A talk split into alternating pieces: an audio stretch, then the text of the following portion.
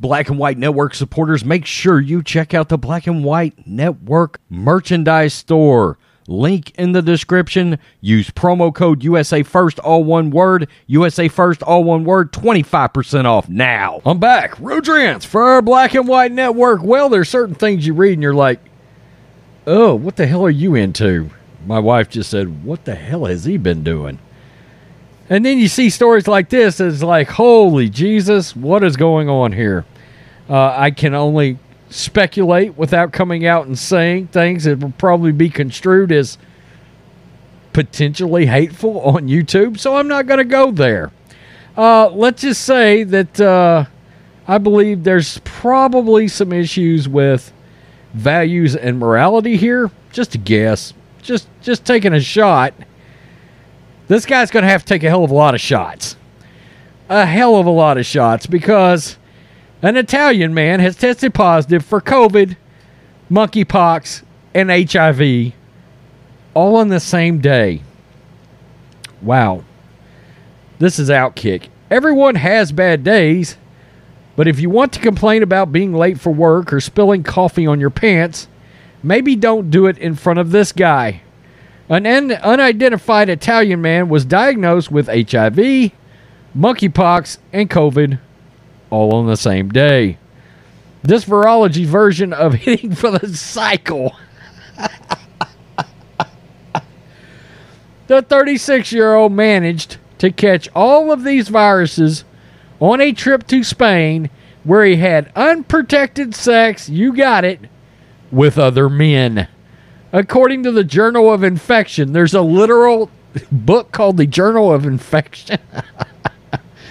oh, all of that's repugnant. Nine days after returning home, the man starting to experience sy- symptoms, which included a sore throat, fatigue, and a headache. The man tested positive for COVID. Then a day later, he started developing a rash on his left arm. a few days later, he returned to the hospital. Tests revealed he was still positive for COVID, as well as monkeypox and HIV to complete the hat trick. Whoa. Send some positive vibes to that fella because he's got a had a tough break. Man, to hell with that. Dude, quit doing the nasty with dudes, all right?